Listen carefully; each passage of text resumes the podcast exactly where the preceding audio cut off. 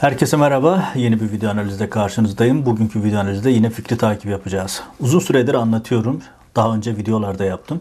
Erdoğan rejimi tam anlamıyla bir diktatörlük kuruyor. Bu diktatörlük sadece e, fiziki anlamda değil, dijital anlamda da diktatörlük. Ve bu diktatörlük her geçen gün yeni bir aşamaya geçiyor.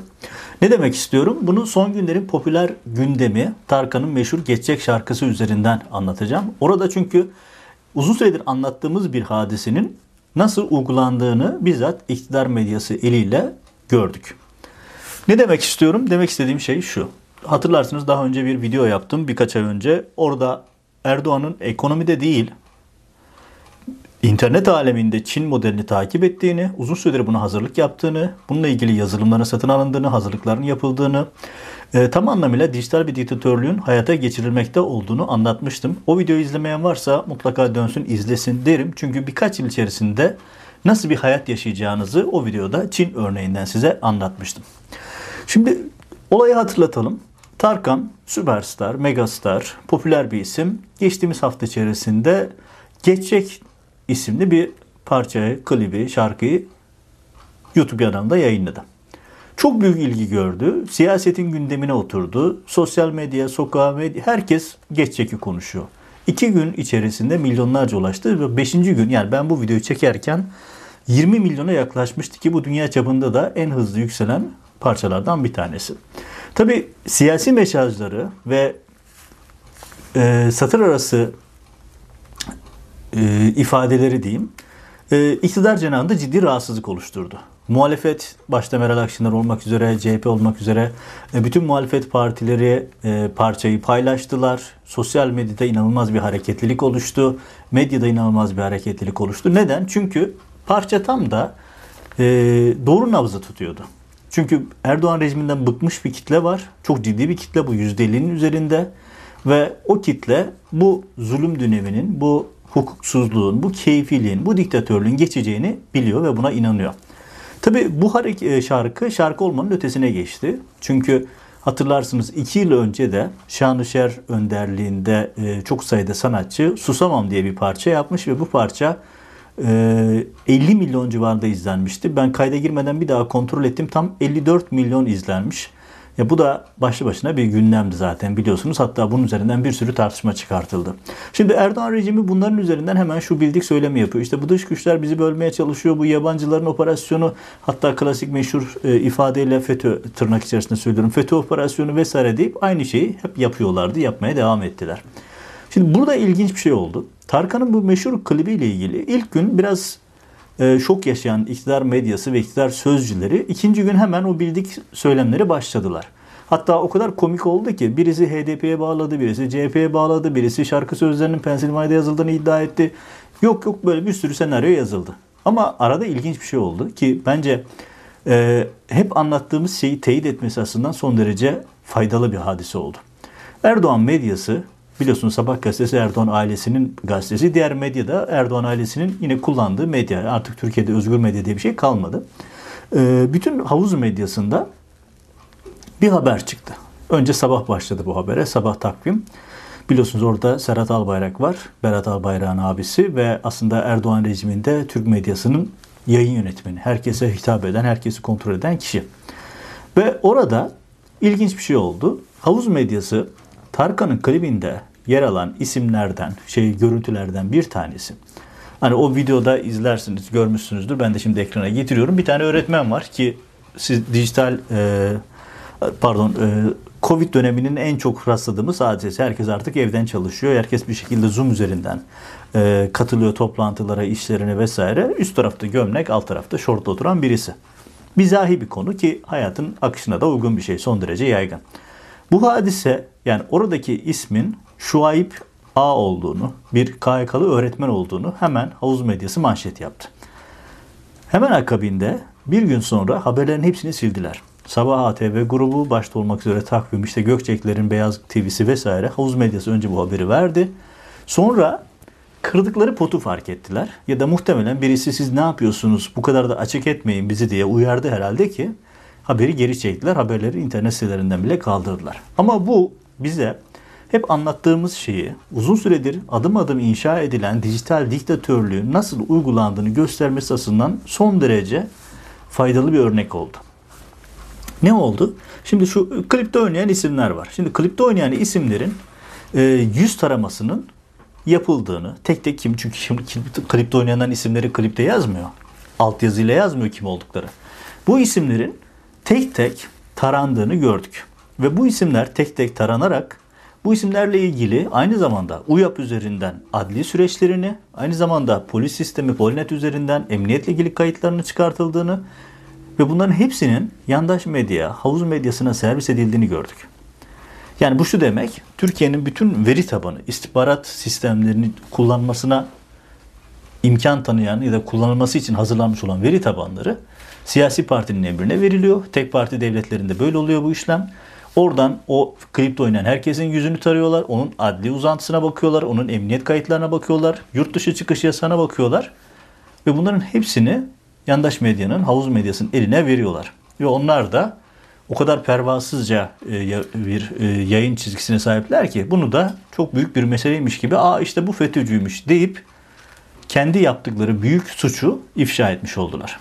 Şimdi kişisel bilgilerin Erdoğan medyasına servis edilmesi örneği olarak bu Tarkan'ın klibindeki hadise çok somut, çok net bir örnek ve tartışmaya bırak tartışmaya zemin hazırlamayacak kadar, zemin bırakmayacak kadar net bir örnek. Çünkü yapan da kendileri. Düşünün klipteki yüzler tek tek taranıyor. Polisin suçluları yakalamak için, polisin e, şehirdeki asayişi sağlamak için kurduğu mobese sistemleri biliyorsunuz e, kar yağma dönemindeki en çok tartıştığımız konu da buydu zaten. E, Büyükşehir Belediye Başkanı Ekrem İmamoğlu'nun mobese görüntüleri hükümet medyasına servis edilmişti. E, danışmanı e, Türk Hava Yolları'yla uçup e, tatile gittiği için tatil bilgileri medyaya servis edilmişti. Çünkü Türk Hava Yolları'nın veri tabanı da e, MIT'in ve Emniyet İstihbaratı'nın elinde bulunuyor. Buradan havuz medyasına servis edilen bilgiler vardı. Yani hep söylediğimiz bu örnekleri çoğaltmak mümkün. E, şahsen ben de yaşadım. Çünkü mesela 2014'te Amerika'ya Bugün Gazetesi'nin Washington temsilcisi olarak atanıp geldiğimde e, Sabah gazetesinde benim uçak biletim yayınlandı. Hani illegal bir şey değil. Gazete, çalıştığım gazete benim Amerika'ya görevlendiriyor ve bana uçak bileti alıyor. Ve bu uçak biletinde hangi numarada olduğum, ekonomide olduğum yani ekonomi sınıfı bileti olduğu, e, kaç numarada oturduğum gibi bütün bilgiler havuz medyasında manşetten yayınlanmıştı. Tabii yalan yap, eklemeler yapılarak yani işte yok business olduğumu işte vesaire gibi şeyler söyleyerek işte first class bilet aldığımı vesaire. Yani oradaki söylemleri şuydu işte birileri e, paraları alıp kaçtı mesajı oluşturmak için, imajı oluşturmak için yaptıkları şeydi. Ama buradan hareketle başka örnekler de vereceğim. Yani burada önemli olan şey şu. Şimdi tekrar Tarkan örneğine geri döneyim. E, bir klibin bütün yüzleri tarıyorlar. Emniyet kayıtlarına, adli kayıtlara, UYAP'a bakıyorlar. Bütün SGK kayıtlarından banka kayıtlarına kadar hepsine ulaştırıyorlar ve bunların tamamı iktidar medyasının eline servis ediliyor. İşte dijital diktatörlük böyle kuruluyor. Bu Çin'den alınan bir örnek. Çin'den aldılar bu örneği ve ben daha önceki videoda anlattım. Çin bunu milyonlarca insana uyguluyor. Attığınız her adımı kayıt altına alıyor. Yaptığınız her işlemin bir karşılığı var ve öyle bir hale getiriyorlar ki artık bu sizi e, hani Büyük Brother izliyor, Big Brother söylemleri var ya onun daha ötesine geçiyor. Artık atacağınız adımları bile önceden bilmeye başlıyorlar her türlü detayınıza sahip oluyorlar ve bunların hepsi siyasi amaçlar için iktidar partisinin elinde oluyor. Şimdi diyeceksiniz ki devlet istihbarat toplamaz mı? Devletler istihbarat toplar ama bunların yasası vardır. Çok sıkı denetime tabidir. Yani bir istihbarat örgütü, Türkiye'de mesela istihbarat örgütleri denetlenmiyor. Ama Amerika için örneğini vereyim. Amerika örneğinden hareketle söyleyeyim. Didik didik ediyor Amerikan istihbar- e, parlamentosu istihbaratın yaptığı her adıma. Yani öyle bir denetimsiz bir alan kimse bırakmıyor. Şimdi Türkiye'deki hadise de Şimdi öyle bir hale getirdiler ki şimdi bakın istihbarat şu şeyi tekrar anlatayım. İstihbarat nasıl toplanır? Diyelim ki emniyet istihbaratı bir çalışma yapar. MIT bir çalışma yapar. Bu bir e, bilgi notu şeklinde getirilir eğer bir suç unsuru varsa. Ama bunu yapmak için önce bir mahkeme kararı gerekir. Şimdi siz mahkeme kararı olmadı. Şimdi Tarkan'la ilgili bir mahkeme kararı var mı? Yok. Hani Tarkan'la ilgili bir mahkeme kararı olsaydı ve mahkemede deseydi ki adli kolluk olarak polise bu kişiyle ilgili çalışma yapın getirin deseydi o zaman anlaşılabilirdi. Ha, onun sızdırılması yine suçtu. Mesela bu KYK'lı öğretmen e, gidip suç duyurusunda bulunabilir. Bulunmalıdır da. Çünkü yapılan şey direkt olarak anayasa ihlalidir. E, ama mesela ortada bir mahkeme kararı yok. Artı bu bilgilerin sızdırılması da suçtur. Çünkü bunlar idari daha doğrusu istihbari bir çalışmadır. İstihbari bir çalışma zaten altına da yazılır. Bunlar istihbari çalışmalardır. Mahkeme e, adli süreçler dışında kullanılamaz diye. Adli süreçlerde de sadece bilgi olarak kullanılabiliyor. Adli bir yani bir delil hükmü yok. Hatta şöyle hatırlayın. Baylok ile ilgili çalışmalar e, mahkeme aslamasında gündeme geldiğinde bunu zaten küpür olarak yayınlamıştık. Yani MIT ile ilgili emniyet istihbaratından gelen notlarda e, bu Baylok ile ilgili verilerin e, delil niteliği olmadı. Sadece istihbari bilgi olduğu uyarısı metnin üzerinde yazıyordu zaten. Şimdi burada ne oldu?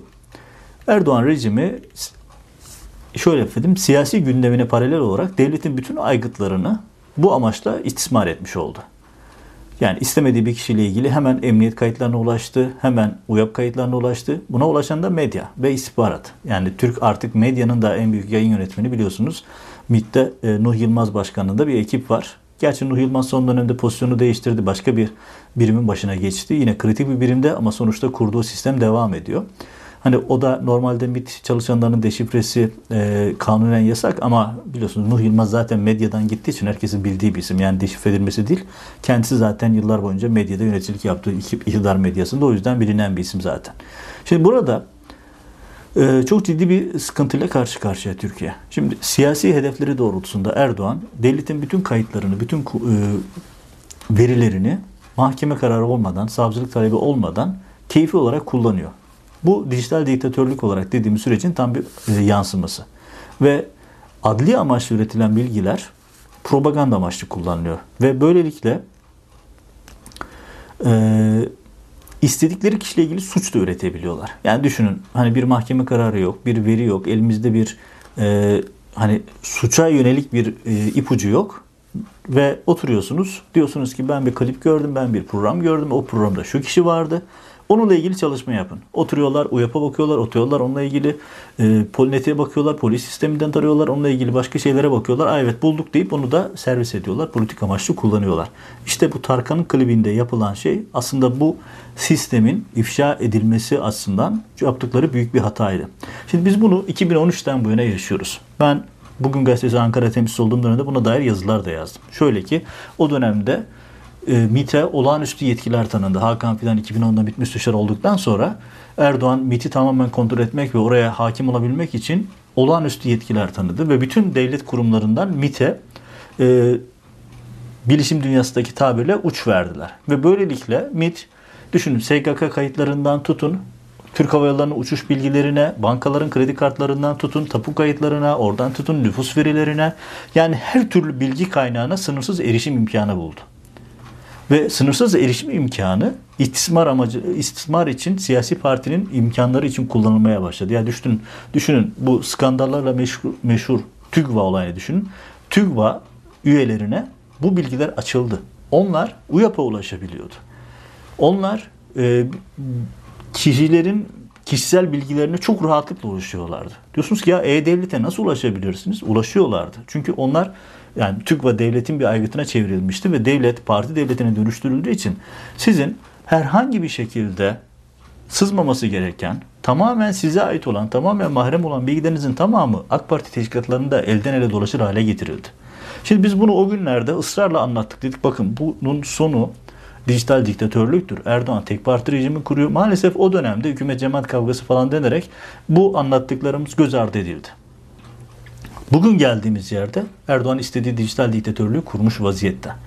Artık ne bir mahkeme kararına ihtiyaç var, ne bu konudaki sınırlamalar var, ne meclis denetimi var. Tamamen keyfi olarak herkesin her türlü bilgisine artık ulaşılıyor. Mesela şu detayı da söyleyeyim. İşte e-nabız uygulaması, e-devlet uygulaması. Onun dışında bir takım başka uygulamalar da var. Son dönemde e, bu Covid döneminde hayatımıza giren uygulamalar, HES kodu ve benzeri konular. Siz o indirdiğiniz app'lerde okumadığınız bir sürü bölüm var. O bölümlere bir yakından baktınız mı orada neler yazıyor? Ya sizin telefon rehberinize, uygulamalarınıza, mesajlarınıza ulaşma izni alıyor adamlar. Yani her şey elinizin altında kendi elinizle vermiş oldunuz artık. Ve bütün bunların tamamı bir merkezde toplanıyor. Orada politik amaçlarla ilgili propaganda malzemesi olarak kullanılıyor. Dijital diktatörlük dediğin şey böyle oluşuyor zaten. Şimdi Amerika örneğinden söyleyeyim. Rusların Amerikan seçimlerini manipüle etme süreci zaten Facebook üzerinden yaşandı ve özellikle de bu sosyal medyada oluşan, dijital dünyada oluşan manipülasyonlarla Amerikan seçimini manipüle ettiler. Ve bu öyle ciddi bir konu ki yani düşünün şöyle ifade edeyim. Ee, sizin yaptığınız like'lar, sizin yaptığınız beğeniler sizle ilgili o yapay zeka tarafından analiz ediliyor ve öyle bir hale geliyor ki artık e, tanımı da şu şekilde eğer e, analiz edilmişse sizin hesabınız ya da sizin çalışmalarınız analiz edilmişse e, sizin yaptığınız like'lardan ki bu rakam 24 civarında bir rakam. Yani ya 24 ya 25. E, bu kadar like'ınızı takip eden o yapay zeka sizi artık eşinizden, çocuğunuzdan daha iyi tanır hale geliyor. Ve size istenilen özel manipülatif haberleri sunuyor, istenilen e, bilgileri getiriyor ve sizi manipüle ediyor ve seçmen olarak sizin tercihlerinizi manipüle ederek, sizin tercihlerinizi yönlendirerek aslında o gücü elinde tutan yapının amaçlarına hizmet ediyor. Dijital diktatörlük örneği bu konuda Çin çok ciddi mesafe aldı. Ruslar çok ciddi mesafe aldı ve Erdoğan bu konularda Ruslardan ve Çinlerden destek alıyor. Şimdi diyeceksiniz ki ya benim gizleyecek saklayacak bir şeyim yok. Böyle bir şey söz konusu denemez ama hani varsayalım böyle dediniz. İşte bu iş bu kadar basit değil. Hani yani Mobese'yle beni izlesinler. İşte e, UYAP kayıtlarıma baksınlar. Polis kayıtlarıma baksınlar. SGK kayıtlarıma baksınlar. SGK kayıtlarınıza da bakıyorlar. Ondan emin olun. Mesela ben bunu bizzat yaşadım. Bir sağlıkla ilgili bir sorunda kullandığım ilacı troller bana ekran görüntüsü olarak gönderdiler. Çünkü SGK kayıtlarınızda var. Hangi ilacı aldınız? Banka kayıtlarınızda var. Kredi kartlarınızda ne kullandınız, ne sipariş ettiniz, neyi ödediniz, nerelerde para harcadınız. Bunların tamamı emniyetin ve MIT'in elinde var. Ve bunların hepsi tamamı parti devletinde partinin emrine açılmış durumda. Bunlar mahkeme kararı olmadan açılmaması gereken dosyalar şu anda ortalıkta geziniyor. Çünkü mahkeme kararıyla olması yani şöyle düşünün. Şimdi bir şüphe olacak. Mahkemeye başvuracaksınız. Mahkemeye adam akıllı ikna edici gerekçelerle sunacaksınız. Diyeceksiniz ben şu kişinin bilgilerini şu amaçla edinmek istiyorum. Mahkeme onayı verecek. İstihbarat birimi çalışacak. Ama bu istihbarat birimi bu bilgileri eğer suç unsuru oluşturan bir şey varsa sadece mahkeme adli sürece iletecek. Başka bir yere vermeyecek. Olması gereken bu. Suç unsuru bulunmuyorsa imha edilecek. Yapılması gereken bu. Ama şu anki düzende Erdoğan bunların tamamını yandaş medya, hükümet medyasına servis ediyor. Troll ordularına servis ediyor. Sizin mahrem bilgileriniz troller tarafından şantaj amaçlı kullanılıyor. Mafyanın rakip mafyaya karşı şantaj olarak kullanıldığı bilgilerin devletin istihbarat biriminden çıktığını gördük. Sayısız örnekleri uzatmak mümkün.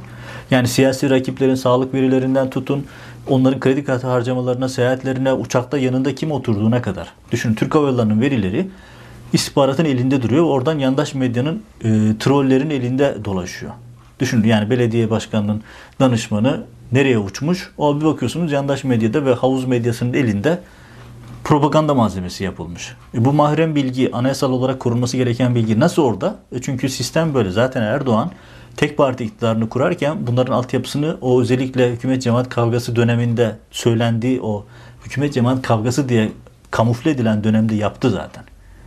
Ve gelinen noktada bakın hiç kimsenin kişisel hiçbir verisinin güvenliği yok. Cebinize indirdiğiniz devlet uzantılı e-nabız gibi, UYAP gibi UYAP'ı gerçi indirmenize gerek yok yani çok bir şey değil ama e-nabız gibi herkesin alması gereken HES kodu gibi şeyler, e, e-devlet gibi uygulamalar bunların izin verdiğiniz zaman onlar zaten sizin her türlü bilginize ulaşmış oldu.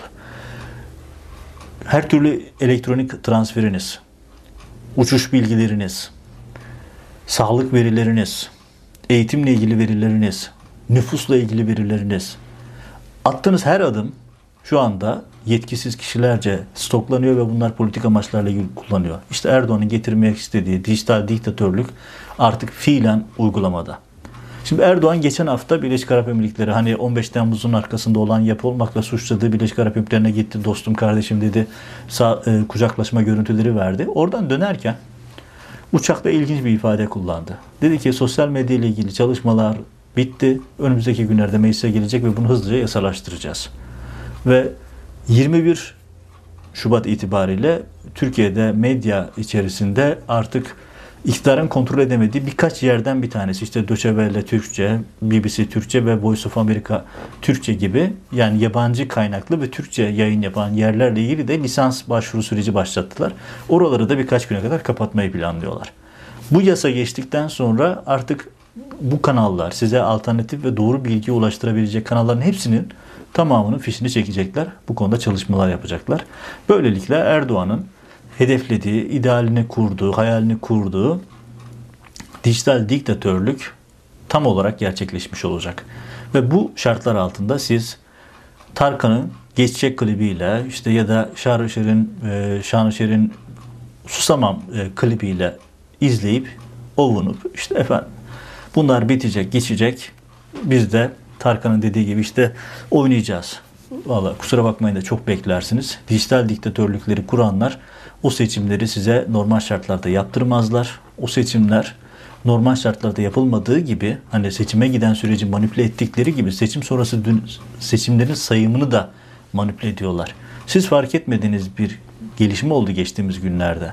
Yüksek Seçim Kurulu'yla Havelsan e, ve Cumhurbaşkanlığı Savunma Sanayi Başkanlığı bir protokol imzaladı. Yerli ve milli adı altında bir e, seçim yazılımı yapıyorlar. Havelsan'ın yaptığı ve Savunma Sanayi Müsteşarlığı'nın siparişi olan seçim güvenliği, seçim veri tabanı ile size e, özgür ve adil bir seçimin sağlanacağını düşünüyorsanız e, klibi daha fazla izleyebilirsiniz. Klip yüz milyonlarca kez de izlenebilir, milyar seviyesine ulaşabilir. Ama sandığa etki eder mi, seçim kazandırır mı o bambaşka bir tartışma konusu. Yıllardır siyaseti izliyorum, siyaseti yakın takip ediyorum. Hep söylüyorum seçim kazanmanın seçim kazanmanın bir matematiği, bir aritmetiği vardır. Kliplerle, sosyal medya kampanyalarıyla, sosyal medyadaki rüzgarla e, seçim kazanılmıyor. Evet bunlar etkiler, bunlar önemlidir, bunlar nabız gösterir ama seçim kazanmanın aritmetiği başka bir mühendisliği var ve Erdoğan o mühendisliği çok iyi biliyor. Ve dijital diktatörlüğü oluşturduğu şu günlerde önümüzdeki seçimlerin özgür ve adil olacağını düşünüyorsanız e, en basit tabirle size iyi uykular diyelim. Çünkü şu an uyuyorsunuz demektir ve neyle karşı karşıya olduğunuzu hala anlamamış durumdasınızdır.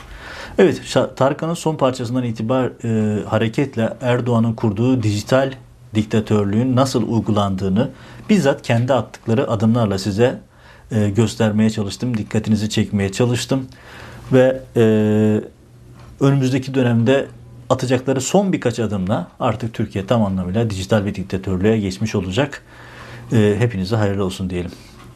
Evet, bitir, burada bitirip e, bir sonraki videoda Ukrayna meselesine tekrar döneceğimi hatırlatıp şimdiden e, ona da bilginize sunmuş olayım. Önümüzdeki yayınlarda görüşmek üzere. Hoşçakalın.